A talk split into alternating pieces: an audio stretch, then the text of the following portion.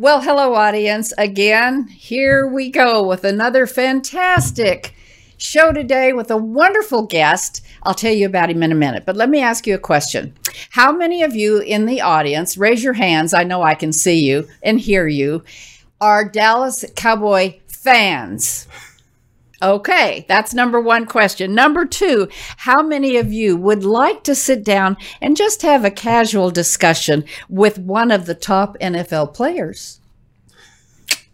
And number three, would any of you enjoy hearing from one of the greatest Dallas Cowboy fullbacks to talk about how he went from the field, the field field, to computer science field? Isn't that interesting? Well, stay tuned.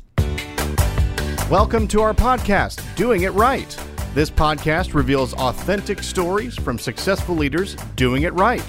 It's about their journey to become a leader, their choices, motivations, and lessons. In essence, how they built successful personal brands. Your host is Valerie Sokolosky, author of eight leadership books and nationally known as an authority on executive presence and personal branding. Let's get started. Here's Valerie. All right. Well, today I have the one and only Timmy Newsome with me today, with me to talk about what it was like when he was playing fullback for the Dallas Cowboys and now what he's doing with his company, Newtech Business Solutions. So, welcome, Timmy. I'm so glad you're with me Thank today. Thank you so much for having me. You know, I have to tell you and the audience what it was like when I met you in person. So the audience knows I've told them many times that I always have a pre interview, mm-hmm. hopefully in person if it's someone in Dallas. Right. And here's what I want you to know, audience. I walked into his office. Well, I didn't walk into his office. First, a big reception area, right? And so they called Timmy Newsome, and in came Timmy Newsome, just quietly, calmly stuck his hand out, shook his hand with the big smile that you can see on his face. And we walked down, I don't know how many halls to, to get into his office. We sat down, and what was to be about a 30 minute discussion was two hours. Now, this is somebody famous. He didn't have to do that, Timmy. You didn't have to spend that much time. Why did you spend that much time with me? I just enjoyed the conversations and the questions that you were asking me and the information that you were able to gather from meeting me and getting to know me better. Well, and I did. And that's what we're going to talk about today. Wonderful. Look forward to it. So, first of all, I want to congratulate you because you were just inducted into the North Carolina Sports Hall of Fame. Thank you. Tell us what that means to you. Well, it, it means a lot because it's where I was born and raised. Hmm. And it also is emblematic of what we did as a football team. We went undefeated two years in a row. And so it was a team effort. And I was so elated that my hmm. teammates could share in that moment. And so it was so special. And my family got to share it as well. That's I think my brothers were more excited about it than, than I was. so. How many people were there to to clap and? I would say j- just under 900. Oh my goodness! Yes, just under 900. Wow. Yes. Now, Timmy, you had on a red jacket.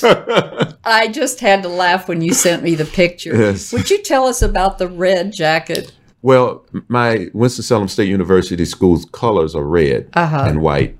And I just thought it would be really neat to wear the jacket that uh, my teammates and I wore to be inducted into the Winston-Salem State University Sports Hall of Fame. And so when I found out that I was going to be inducted, I asked the executive director, would it be okay if I wore my red sports coat along with my teammates to show team unity? And so they agreed to allow me to do that. Well, it definitely stood out. Oh, it does. that was that was really great. I Yes. congratulations. That's that's quite an accomplishment. Thank you. As so many. So you enjoyed nine successful seasons in the NFL with the Dallas Cowboys. You scored 30 touchdowns. Correct me if I'm wrong. As, No, as that's an right. 30 NFL touchdowns. player. Yes. 19 on the ground, Yep. 11 on receptions. Yes. What was it like when that ended? Wow. I had such a wonderful run. Um, and I played a long time, longer than I had anticipated, to be Really? honest with you. Yes. A running back's career is only around four years. And so I was able to play nine. And, uh, but still, when it was over, uh, there was some disappointment in knowing that I would never experience the kind of camaraderie that I did with my teammates again. I mean, we see each other occasionally, but what we had during my career was just purely magical. And so that's what I miss the most, even to this day. And how many people do you stay in touch with fairly regularly? Uh, I would say at least 10 to 12 of them. Do you? Yes, yes. We go have lunch every now and then or uh, meet someplace to have a conversation. And the Dallas Cowboys are very good about ensuring that we get together uh, in certain times of the year. So uh, it's more often than what one would think. Which is good. It is. It you really know, is. old friends are always good, solid Oh, friends. yes, yes. It's good to meet new Yes. ones, but and and we get to tell all of these really tall stories and the further removed we are from the sport the more creative the stories get give us a story. Tell us a story. well there's always a slight exaggeration how good we were Like the fish. That that's right that's Yeah, exactly okay. right and so uh, and then we talk about experiences not so much during game day Mm-hmm. but just things we did in training camp and the kind of fun we had while we were working so hard for those two hours twice a day for six weeks What was that like? Um, well, for us, it was fairly unique in that we would always travel to Thousand Oaks, California, Right. and it's beautiful weather. Uh, in the 10 years I was out there, it only rained once. And um, so we were able to get a lot of work in, but still, we were able to have conversations that have nothing to do with football. And we got to stay together for six weeks. And our dorm life was like four guys to a room. Really? Yes. Yeah. Four guys to a room. And you would think that would be a little complicated and uh, frustrating, but I loved it. You did. Yes, I loved it. I, I thought it was the greatest thing to be able to share those moments with guys that large in one room. Well, since the days, uh, you were asked an interesting question you shared with me recently, and I'm going to ask the same question. And that is what's one thing in sports that you didn't know then that you wished you had known? Well, I think the thing I missed the most is that while I was playing, I wasn't necessarily assertive enough. Uh, I pretty much just did what coaches asked me to do and did it very well. Um, occasionally, I probably should have gone to Coach Landry and say, "You what? You know what, Coach? I think it would be a really good idea if I carry the ball just a little bit more, or I can be used in a different way than the way I was used." But in the heat of the moment for those nine years, you mm-hmm. just kind of went along with whatever they decided to do on my behalf. But being a little bit more assertive, I think I sh- probably should have take, taken more stock in and have done that.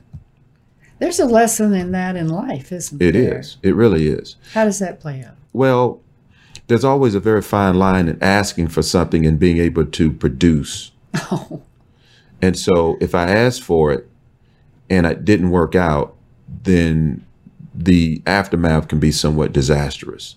I would think. And so in the back of my mind, if I had asked for something like that and all of a sudden I had a an injury that would keep me sidelined for a few weeks. So they would put in these packages and all of a sudden I'm not available. Mm-hmm. And so I have to be very careful about asking for something like that because if it doesn't work out, then it creates frustration. At least. Yes. At the very least. At least. Yes. You know, Timmy, I'm going to throw some questions at you, and Okay. I just want you to uh, come back with whatever comes out of your beautiful head. Okay. Okay. Uh, your mom and a hus- Ahoskie, A husky. a Yes. husky. Yes. Well, it was a great experience. It's a small town. The population was around 5,000. My mother was a school teacher. My father was an automobile mechanic and a farmer. and Both? I, yes. How do you do both? Well, we would work mostly in the summer for the farming, and then the automobile mechanics piece he would do uh, pretty much year round.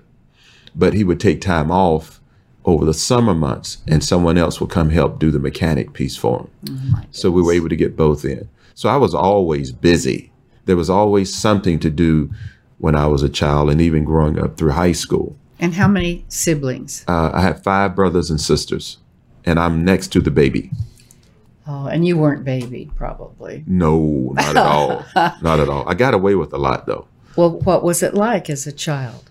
Uh, it was a wonderful experience because um, my parents lived on one street, and my grandmother and uncles lived just uh, across from what separated us by an apple tree and grapes, and there was a path that ran between it.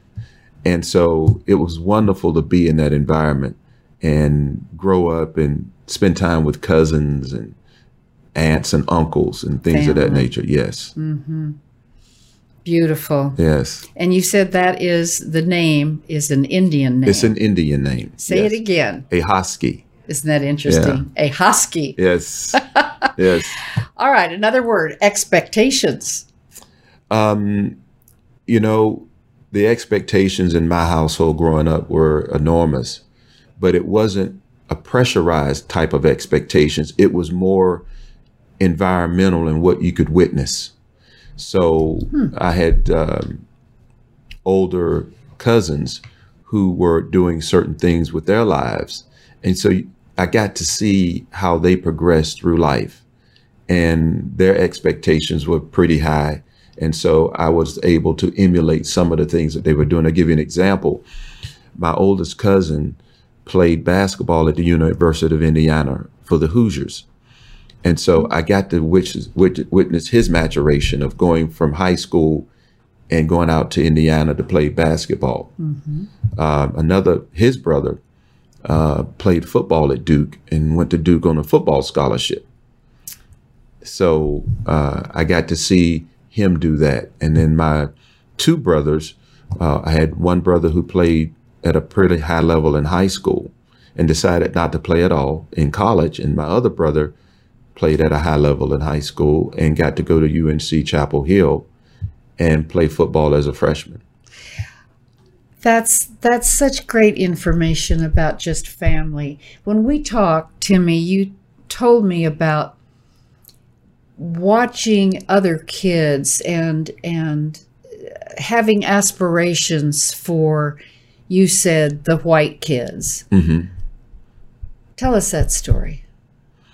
Well, I was very fortunate in some ways because, uh, first of all, this that landmark ruling in Brown versus the Board of Education happened in 1954, and the Supreme Court ruled unanimously that sep- the separate but equal doctrine was unconstitutional.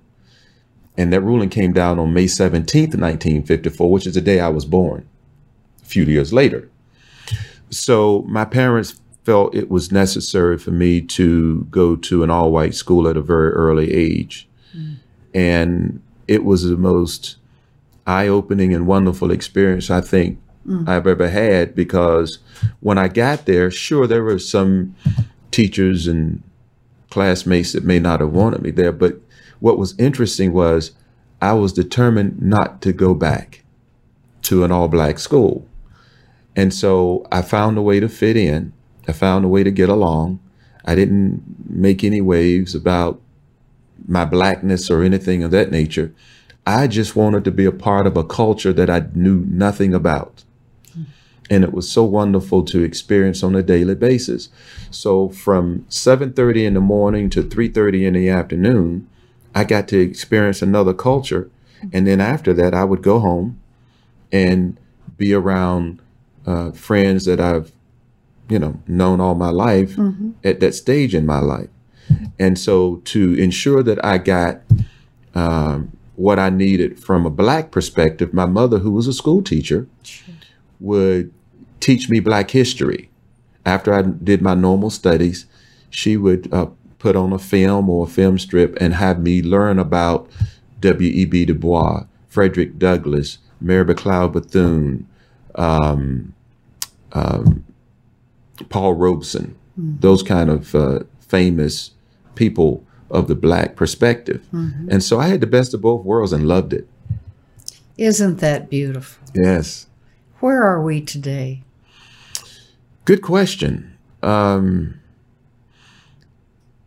when I look at places I go, I don't see an integrated society in the sense of education. Uh, we've gone back from, in some ways, of separating ourselves. Um, although all of the vestiges of uh, racial inequality have been largely dismantled because of the laws, there's still this divide that I see. And I can't really explain why that is, except for the fact that it's not where it needs to be, but it's a lot better than it was. So, if you were talking to any minority teenager, what would you give as a piece of advice to make a difference? Um, just stay colorblind. I love that. So when I meet people, they may see me as someone who is African American or black. But when I start the conversation, my goal is to make them see me just like they see themselves. And we have the sh- same shared experience and the experiences and the same aspirations. Mm-hmm. And so, very seldom do I discuss what color I am. I talk about substance, yes. but I don't spend my time talking about color because, I mean, let's face it, I'm part white and I'm part Cherokee Indian, Really? and I'm also part black. well, that's interesting. so I tell people I'm a mutt. Have you ever had the uh, ancestry? I have not. I have not. Uh, I only go on the environment to which I was raised. my mother's mother was half Cherokee Indian. Is that Yes, right? and on my father's side, there were uh, some white cousins. Fascinating. So it's uh, it was a really interesting way to see the world uh, as a child. One of the things that you shared as a teachable point of view is exactly what you're saying have more substance than style. Precisely. I think that carries a person a long way more than anything else. Um, and what I normally would mean by that is anytime you're faced with challenges, it's your substance that's going to be sustaining and everlasting. The style will come and go, but it's the substance that's going to carry you through those tough times. And having that substance is going to get you through the times that uh, you may think are hopeless. But as long as you stay true to those convictions, over time things will tend to work themselves out. Is there any story behind that? Where a substance has taken you through and what Sure. did that look Um, like? I'll give you an example. When I um, entered Winston-Salem State University as a freshman, uh, the first thing I asked was, where was the locker room? well, we don't have one. What do you mean you don't have a locker room? I mean, wh- where does a football team dress? Well, you dress in your dorm room. Hmm, okay. All right, well, show me where the weight room is. Well, we don't really have one of those either. okay, you, you don't have a weight room? No, we don't have a weight room. So then I tried to figure out, I said, okay, they don't have these amenities. How am I supposed to win? No kidding. You know, what am I supposed to do to be successful? And what I realized was it's not the material things that was going to sustain me. It's the relationships I built with my teammates who could overlook those things and focus on what was really important. Mm. And that was getting up every day, listening to the coaches, going out to practice, and being proficient at the things we were asked to do. And sooner or later, I forgot about the fact that we didn't have those amenities that were necessary because it wasn't necessarily in and of itself a predictor of whether or not we won or lost. It's how we thought about each other inside. And so that first year we went four and six hmm. without any equipment, anything to cling on. That following year we went undefeated. No kidding. With the same environment in terms of equipment. And so it was that moment that I realized that all those material things weren't necessarily important. But here's the thing once we proved to university officials that we could win without them, mm. we were able to get all of what we needed and then some. And so that's the beauty of it mm. is finding a way to drown out all that noise and all that complaining because it's easy easy to complain. Mm-hmm but just focus on the mission. And the mission was to try to be productive and successful on the football field each and every Saturday to where we could be relevant enough to demand the things that we always felt like we deserved. And so that's what we were able to do. Timmy, it, I think I'd like to just play that one piece over and over and over again. Very wise. And can you take that to today in business? because we're having the great resignation. We're having people that still uh, are pretty much resigned to work from home, even be willing to quit their job to do that. Mm-hmm. I mean, it's such a different environment.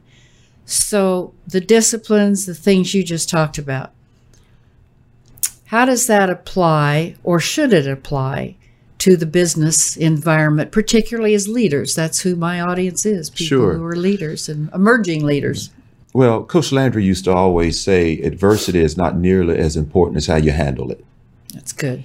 And so, whenever in business I'm faced with those challenges, I just harken back on the days of my time at Winston-Salem State University mm. and say, okay, well, what resources do I need in business to be successful?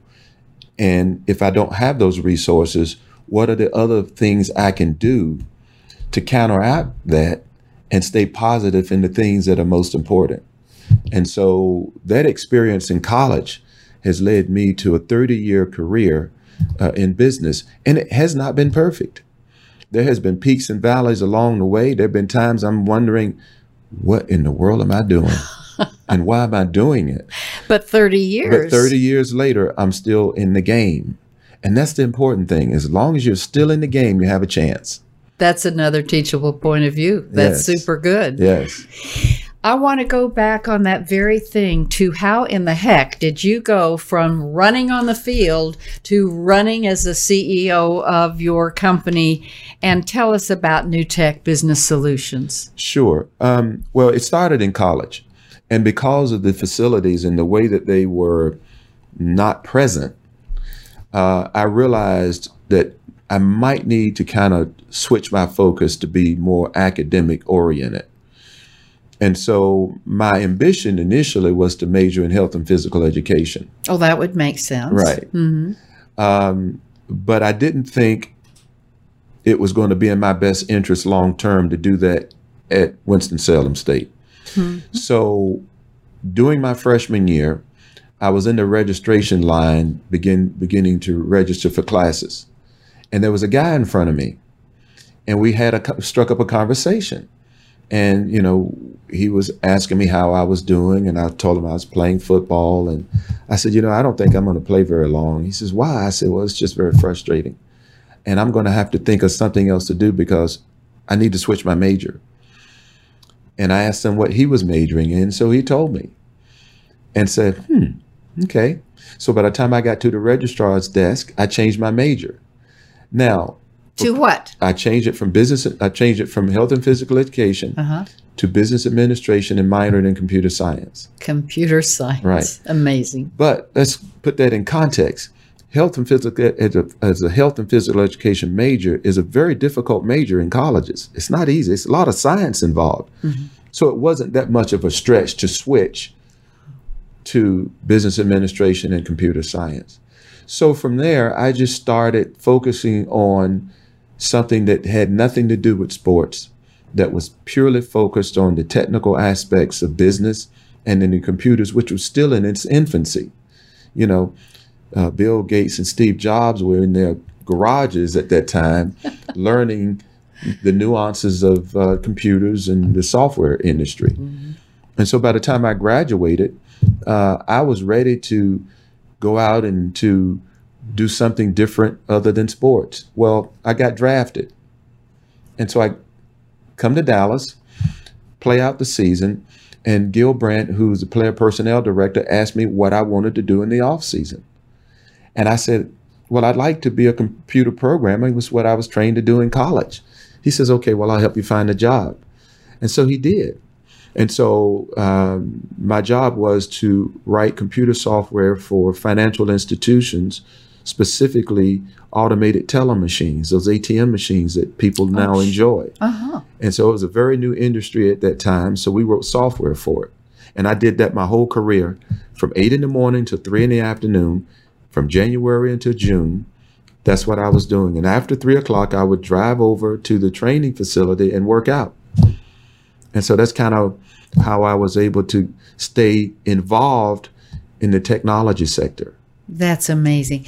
What exactly does Newtech do?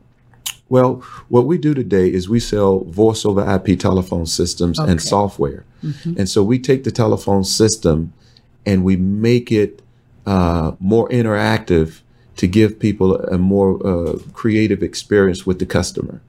So someone, for example, calls into a location, it pops up on the screen who that customer is. So there's a database with that customer's information on it. That database could be either a Microsoft product or Salesforce or some other CRM solution mm-hmm. that they've already entered information about that customer. So we take that software and we take that phone and merge the two. I see. So that's what we do. So what would be one of your kinds of companies that you've worked um, with? any any company that has to use a phone, which is almost everybody. oh, that's a good target audience. Right. Anywhere from two a two person business all the way up to a few thousand. We have what's called a call center that we can install software into a business's environment where they can uh, man telephone calls into the thousands. So it just depends. And 30 years? And 30 years later, we're still in the game. That's that's such an interesting story. Yes. Let me go back to some words. Okay. All right. Habits. They can be good or bad. I like to think that I've got good habits um, in the sense that uh, I try to have a routine every day. I get up in the morning at four o'clock. Oh. And I try to work out, get my workout in. And whatever I do, it needs to be done by eight. And that's every day.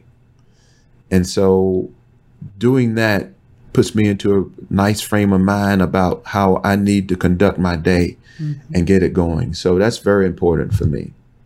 Four o'clock. That's discipline. Yes. Joyful. Being around friends. There's nothing nothing more rewarding than being around friends mm-hmm. and family. Although I don't see my family a lot in person, mm-hmm. we speak often over the phone and so that what that's what brings me joy and of course um, having that time together mm. is really important and you take time with friends i know oh yes which is we should we should yes. um, excellence it's doing things consistently over and over again and feeling like you've improved on a day-to-day basis um, i've always taken things that I've wanted to do and just take little baby steps and have patience. Mm. For me, it's about having patience about doing things. So that's what that's about. That so resonates because I've done that with the podcast for four years. Yes. Step by step, baby steps, excellence. Yes. Homework, mm-hmm. research. That's exactly right. Uh, and, and, that's actually one of your teachable points of view. Do something better every day, which yes. is great. Creative. Um, I've always enjoyed getting out of my comfort zone. Give you an example. When I played football, the most I'd ever run was two miles. Hmm. uh, in 2014, I had a friend that I was on the treadmill at uh, one of the athletic clubs, and I was walking and running, and he said, "I think you can do a 5K." I said, "Well, okay, well maybe, but that's not a lot. I'm going to get out of bed and go do a 5K, and it's going to take me more time to get out of bed to get there to, than to do it." I said, "Let's, you know, set our sights a little higher." He says, "Well, let's try half marathon." And so I said, okay. So I started training for a half marathon. And uh, my first my first half marathon was uh, late 2014. And then I did a few, and then I decided to do a marathon. And so I went from a half marathon to a marathon. And my friends call me crazy, but I love it. It's my time to go out and just run be by myself to think. I'd solve a whole lot of problems running nine, ten miles on a weekend. It's so wonderful and it's so refreshing. That's that to me is just fo- so fascinating because to to say that you solve a lot of problems while you're running, and you're not the first runner that has told me that. Um, I'll have to try it. okay, bored. I am rarely bored. I do so much and I've got so many things on my plate that um, boredom is not part of my vocabulary. I'm constantly trying to do new things. For example, I was never a swimmer until the pandemic hit. And so we shut down and I said, okay, I'm going to learn to swim as soon as we open up again. And so I've been learning to swim ever since and I'm pretty good at it. Really, you like it? I love it. It's very therapeutic. It's very relaxing. Uh, it's quiet in the water. And so now that I'm able to swim, one of these days, I am going to do a mini triathlon. I knew you were going to say that. I knew you were going to say that. I can't imagine, but I can't imagine. If you say you're going to do that, I I believe you. Yes.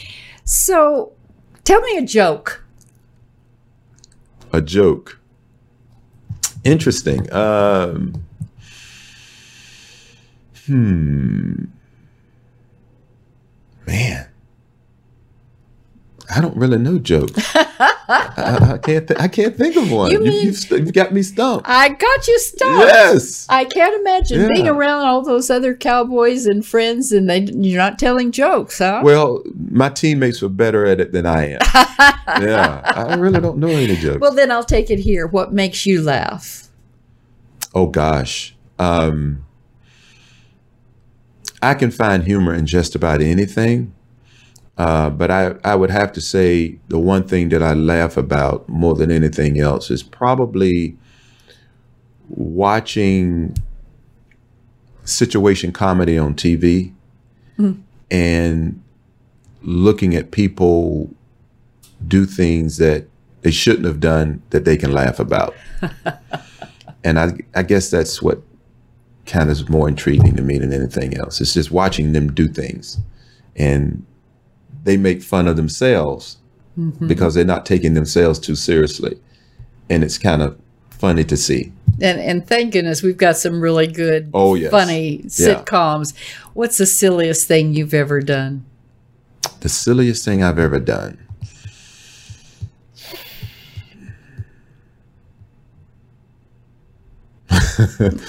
um, I would probably say when I was in Maui, I took a trip to Hana. And I said, Lord, if you ever let me get out of here, I promise you, I won't make this mistake again. Isn't it? And so, yeah, I took this this car Road to Hana in Road to Hana Hawaii? in Hawaii. Yeah. Uh-huh. and uh, I was terrified. Were Just- you? Oh, just terrified. And I said, if you ever let me out of here, I won't ever do anything this stupid again. I've heard that. I haven't done it, but I've heard that. Timmy, is there anything you want to ask me? I think you've covered everything. Well, it has been a pleasure. I have I have tried to get you for a long time Thanks to my friend Delta Emerson, Oh who yes, knew wonderful you. person, wonderful. It's not easy to get people that are so famous. And here's the deal you're so real I try to be. And Yeah, authentic. thank you. and that's Thank what you. the show is about. Yes, indeed. Thank you, Phil, so much for having me. It's Yeah. been a pleasure. Thank you, sir. And I wish All you right. all God's blessings and more, 30 more years at least with Newtech Business Solutions. At least that'll put me over a hundred, but that's At fine. least. still, still running, still running. Yeah. All right, audience. Uh, what a great interview, right? I want you to come back next week and you'll have another great guest. And until then, stay authentic, stay real, because people will love you for that. There just aren't many around these days. Bye for now. Thanks for listening. To receive Valerie's voice, free monthly leadership tips, and to learn more about her leadership programs and coaching, visit her website, valerieandcompany.com. Next week, we'll be here again to inspire, engage, and equip you with teachable points of view from successful leaders who have been doing it right. Until then, lead authentically